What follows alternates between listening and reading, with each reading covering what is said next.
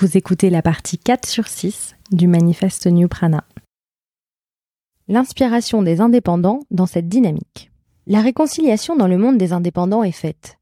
Cette volonté d'harmonie a souvent été moteur dans ce choix de vie, en plus des opportunités, de la soif de liberté, enfin plutôt du choix de ces contraintes dans les faits, et de la flexibilité d'organisation. Les indépendants sont comme des artisans. C'est d'ailleurs le propos central de Laetitia Vito et l'inspiration qu'elle juge, et moi aussi, la plus puissante pour le travail de demain. Je cite. Autonome, créatif et responsable, l'artisan maîtrise l'impact de son travail et en retire de la satisfaction. Quel qu'en soit le produit fini, le travail artisanal présente un certain nombre de traits communs. L'interaction directe entre le producteur et son client ou utilisateur, la gestion autonome du temps de travail, le choix des outils ou méthodes de production, l'originalité du produit fini, liée parfois à la personnalité même du producteur, et la conception et le suivi, donc aussi la compréhension, par l'artisan de toutes les étapes de la production. Fin de citation. Voir le résultat de son ouvrage est clé dans l'épanouissement au travail. J'ai travaillé plusieurs années dans le monde des études marketing et lors des focus group, il était souvent étonnant de voir la fascination des clients pour les consommateurs. On sentait bien que c'était un lien tangible qu'ils pouvaient avoir avec le destin de leur travail, de leurs produits.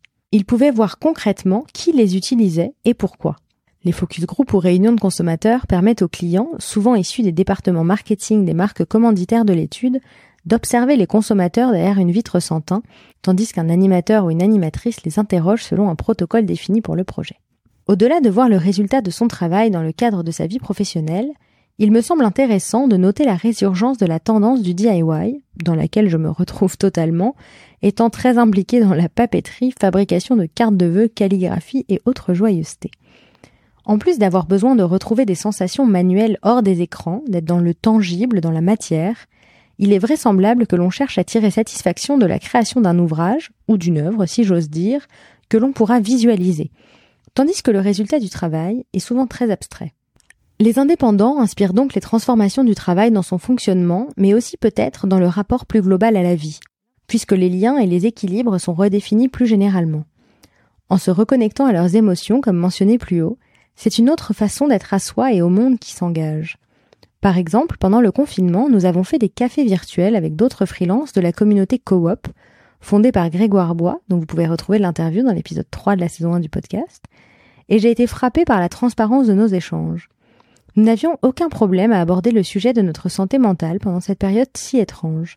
L'une parlait de dépression, l'autre de la nécessité de parler à sa psy au téléphone chaque semaine, il n'y avait aucun tabou, aucune pression à échanger sur ces sujets. Nous nous savions portés par la bienveillance de chacun, alors que nous nous connaissions à peine. Je suis souvent étonnée et toujours ravie de voir tant de bienveillance dans les réseaux d'indépendants dont je fais partie. Le terme de bienveillance a été si galvaudé, si utilisé à tort et à travers que l'on pourrait croire qu'il a perdu de son sens, de sa charge et de sa valeur.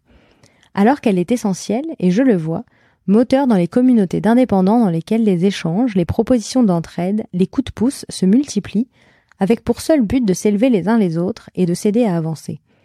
Ce mode de fonctionnement est possible, car il n'y a pas de tension intérieure chez ces individus qui ont choisi leur destin professionnel, et aussi, surtout peut-être, parce qu'il n'y a pas d'enjeu politique, comme souvent en entreprise.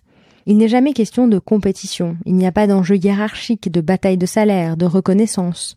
Des problèmes peuvent évidemment survenir, mais en tout cas dans mon expérience dans ces communautés, j'ai globalement toujours vu de la sérénité et des soucis réglés paisiblement quand ils arrivaient. Je rejoins donc Laetitia Vito que je cite de nouveau.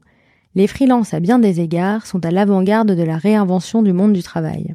Cette réinvention ne peut que profiter à ceux qui resteront salariés, c'est-à-dire la majorité des travailleurs.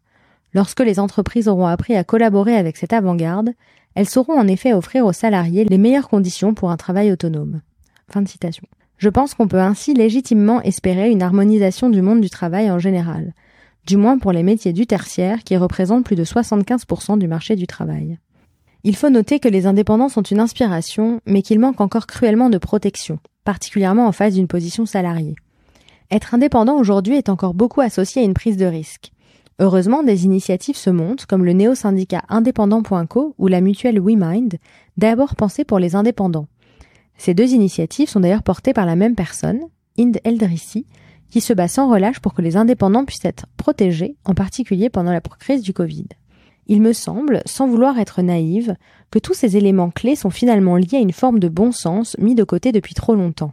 Être considéré comme une personne à part entière, sujette à diverses émotions, prendre en compte le fait que l'on a chacun ses responsabilités et une vie en dehors de son travail, vouloir être épanoui au sein de l'activité qui occupe la majorité de ses journées, considérer la relation avec l'entreprise comme un échange, essayer de trouver une activité professionnelle qui permette à chacun de se sentir aligné avec ses convictions profondes, trouver un moyen de voir les résultats concrets de son travail pour lui donner davantage de sens et une direction, se réconcilier avec ses différentes identités, en gardant toutefois des limites pour conserver un équilibre de vie.